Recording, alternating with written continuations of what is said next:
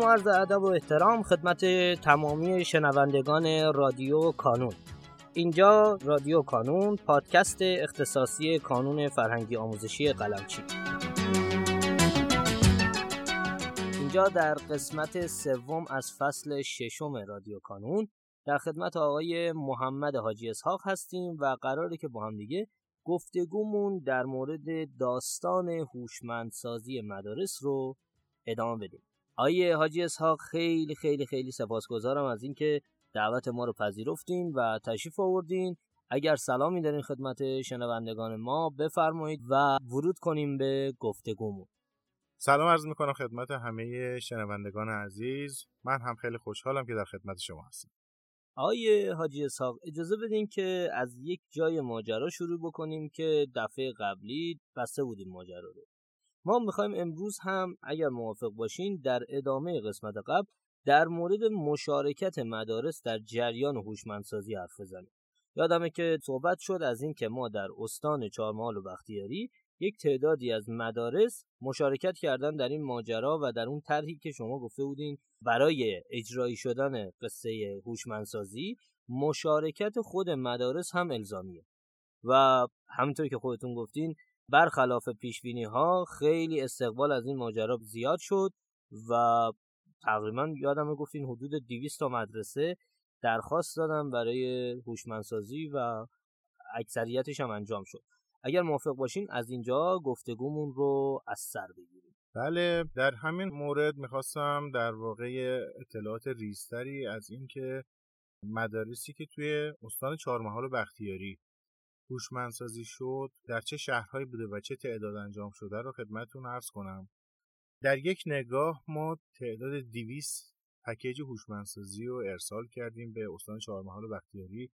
در واقع 200 تا مدرسه اونجا درخواست دادن که میتونن این مشارکت رو انجام بدن و این مشارکت رو در زمان خیلی کوتاهی در واقع آماده سازی کردن و پروژه خیلی سرعت گرفت و در مدت زمان کوتاهی انجام شد. فکر میکنم سال 99 بود، اسفند 99 پروژه تمام شد. ولی جالبه بهتون بگم که شروع پروژه ابتدای بهمن ماه بود، یعنی کل پروژه یک ماه و 20 روز بیشتر طول نکشید برای این 200 تا کلاس. 12 تا از این کلاس ها توی مناطق عشایری استان چهارمحال و بختیاری بود. شهرهای دیگه ای هم که در واقع توی این بخش مشارکت کرده بودن لردگان بود با 32 تا کلاس، خود شهرکرد با 36 تا کلاس، کیار با 6 تا کلاس، بروژن 5 کلاس، اردل 19 کلاس، فارسان 28 کلاس، فلارد 28 کلاس، لاران 16 کلاس، سامان 8 کلاس، بوند 6 کلاس، گندمان 4 کلاس و یه تعداد هم شهرهای کوچیک‌تر بودن که این کلیت داستان بود. حالا من اطلاعات ریزتری رو باز در لابلای گفتگو خدمتتون عرض می‌کنم. متشکرم. آقای حاجی اسحاق، سوالی برای من پیش میاد و احتمالاً کسانی که دارن این اپیزود رو گوش میدن شاید سوال این دوستان هم باشه. این هوشمندسازی کلاس‌ها و اون قسمت مربوط به عشایر رو اگه ممکنه برای اون یه ذره بیشتر بازش کنین که اصلا چه شکلی میشه و چجوری این سیستمش پیش میره. اینو که گفتیم من یاد یه خاطره افتادم. توی شهرستان فلارد بوده که اشتباه نکنم، یکی از مدارس ما در حال نصب تجهیزات بودیم. ناخودآگاه من متوجه شدم که خب چون نرمش اینه که ما وقتی که میریم برای نصب تجهیزات مدیر مدرسه هست و حالا یکی از دبیرا هم شاید باشه و بچه ها، ولی متوجه شدم تعداد بیشتری در حال نظاره کردن نصب تجهیزات هستن و یه خورده برای من تعجب آور بود که چی میخوان، چی میگن، موضوع چیه که وایسادن پای ما حالا کار خاصی هم نمی‌کردیم، داشتیم در واقع سقف و پیچ و رول پلاک می‌کردیم که آماده بشه برای نصب پای ویدیو پروژکتور و نصب ویدیو پروژکتور رو سقف کلاس. 4 نفر وایساده بودن و همینجوری فقط کار ما رو نگاه می‌کردن. ناخودآگاه من وقتی که کار تموم شد اومدم پایین، پرسیدم که از مدیر مدرسه پرسیدم این دوستان کیان و در واقع موضوع چیه که با این حساسیت واسودن کار ما رو نگاه میکنن؟ خیلی برای من جالب بود. گفتش که این 4 نفر یکیشون همین بقال سر کوچه مدرسه است، یکیشون اولیا یکی از دانش آموزاست، یکیشون یکی از خدمه‌ای که در واقع توی بخش اداری شهر داره کار میکنه و الان جمع شدنشون علتش اینه که اینا توی اون بخشی که ما مشارکت کردیم توی هوشمندسازی هر کدوم اینا یه سهم کوچیکی رو تقبل کرده بودن و الان با حساسیت وایسادن دارن نگاه میکنن که در واقع این پروژه داره اجرا میشه و به کجا میرسه. این دقیقاً همون موضوعیه که باعث شده بود آقای قلمچی این بخش مشارکتی رو به وجود بیاره و من داشتم عیناً استقبالی رو که از این قضیه شکل گرفته میدیدم. آقا دست شما در نکنه، فقط در لابلای خاطراتتون سوال منو یادتون رفت. من اشاره کردم به این موضوع که اشایر اون فهمودیم که 11 تا کلاس از اشایر تجهیز شده، اونا چه جوری هستن، سیستمشون چه شکلیه و اصلا کجاها هستن و فکر کنم شما بین یاد این خاطره افتادین و ما رو برد به اون مدرسه و اون آدمایی که اومده بودن برای نظاره کردن. اتفاقا حالا که این خاطره رو گفتیم، من یه سوال دیگه برام پیش اومد که سوالمو اینجا یادداشت میکنم که در ادامه حالا جواب شما در مورد اشایر بتونم اون سواله رو بپرسم.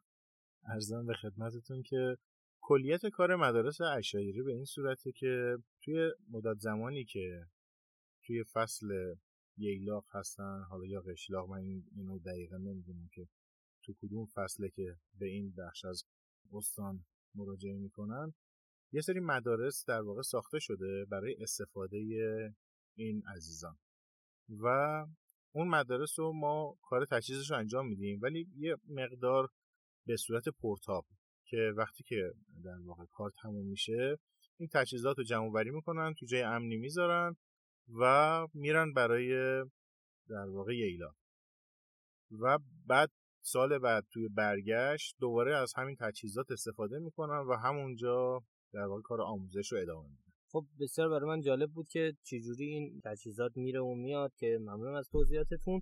یک سوال دیگه که پیش اومد پیرو به خاطری که شما فرمودین این که خب حالا که گفتین در مورد اون آدمایی که اومده بودن جمع شده بودن و اون حساسیت نگاه می‌کردن، واقعاً این نظارته باعث میشه که درست نگهداری بشه از این تجهیزات؟ یعنی در واقع شما وقتی تجهیزات رو میرید اونجا نصب می‌کنید، آیا بعدش گزارشی، نظارتی، چیزی دارین روی اون تجهیزات که خیالتون راحت باشه که آره اینا داره استفاده میشه و درست درمون پیش میبرن ماجرا رو؟ بله حتما همینطور هست.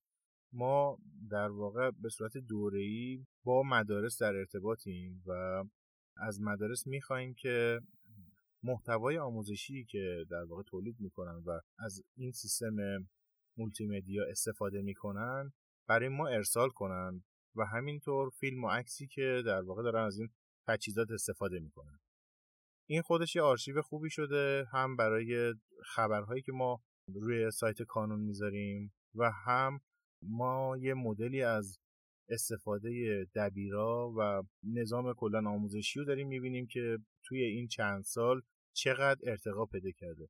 اتفاقا یاد یه خاطره افتادم. سال 95 ما توی استان سیستان و بلوچستان توی فکر میکنم شهرستان سراوان بود که داشتیم توی البته روستاهای شهرستان سراوان، روستاهای دوردستی هم بود، لپتاپ و ویدیو پروژکتور رو در واقع داشتم به نوعی آموزش میدادم، نحوه استفادهش رو به دبیری که توی اون مدرسه 2 کلاسه هم دبیر بود و هم مدیر بود. سعیم میکردم با حفظ احترام از لغتهایی استفاده کنم که خدا نکرده بی‌ادبی نباشه، زیر سوال نبرم سطح دانش دبیرمون نسبت به لپتاپ و آیتی یا نوع استفادهش از این مولتی مدیا و محتوای آموزشی.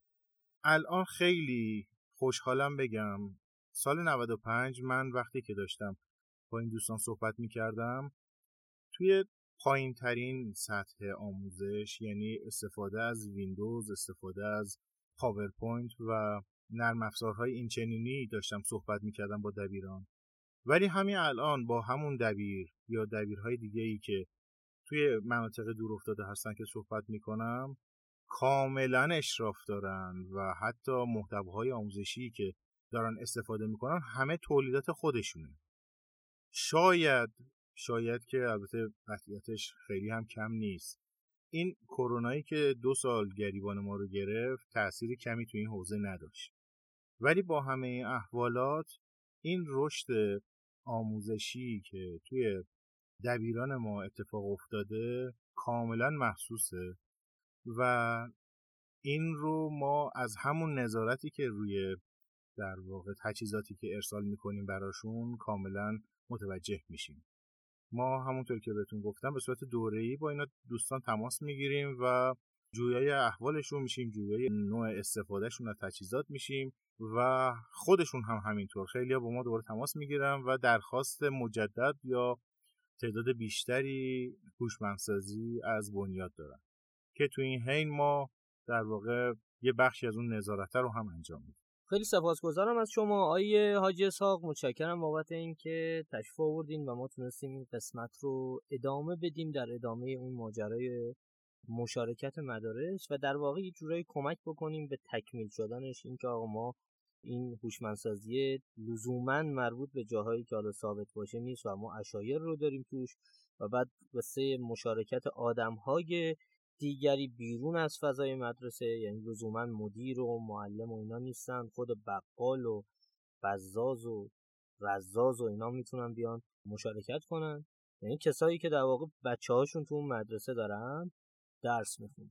و از طرفی هم خیلی ممنون اشاره کردیم به این که واقعا چقدر میتونه تاثیرگذار باشه این ماجرای هوشمندسازی رو همون عملکرد خود آدم‌ها و قطعاً این عمل کرده میتونه تأثیرش رو روی بچه‌ها هم بذاره و باعث رشد بیشتری بشه. بازم ازتون ممنونم که تشریف آوردین امروز. امیدوارم که بتونیم در قسمت‌های بعدی بازتر بکنیم و پروژه‌ها رو بیشتر آشنا بشیم باهاش، چه در چهارمحال و بختیاری، چه در سیستان و بلوچستان و مناطق مختلف دیگری که شما و همکارانتون دارین زحمت می‌کشید. سپاس فراوان از شما شنوندگان گرامی. امیدوارم که اگر سوالی دارین، نکته‌ای هست برای ما، حتما کامنت بگذارید تا بتونیم در اسرع وقت در موردش صحبت کنیم. بسیار متشکرم از اینکه صدای ما رو شنیدین. در پایان امیدوارم مسیری که آغاز کرده ایم بتونه نقشی هرچند کوچک در موفقیت دانش آموزان عزیزمون داشته باشه و همچنین تشکر میکنم از تمامی کسانی که ما رو در تولید هرچه بهتر این پادکست یاری میکنن. تا شماره بعدی رادیو کانون، خدا نگهدارتون.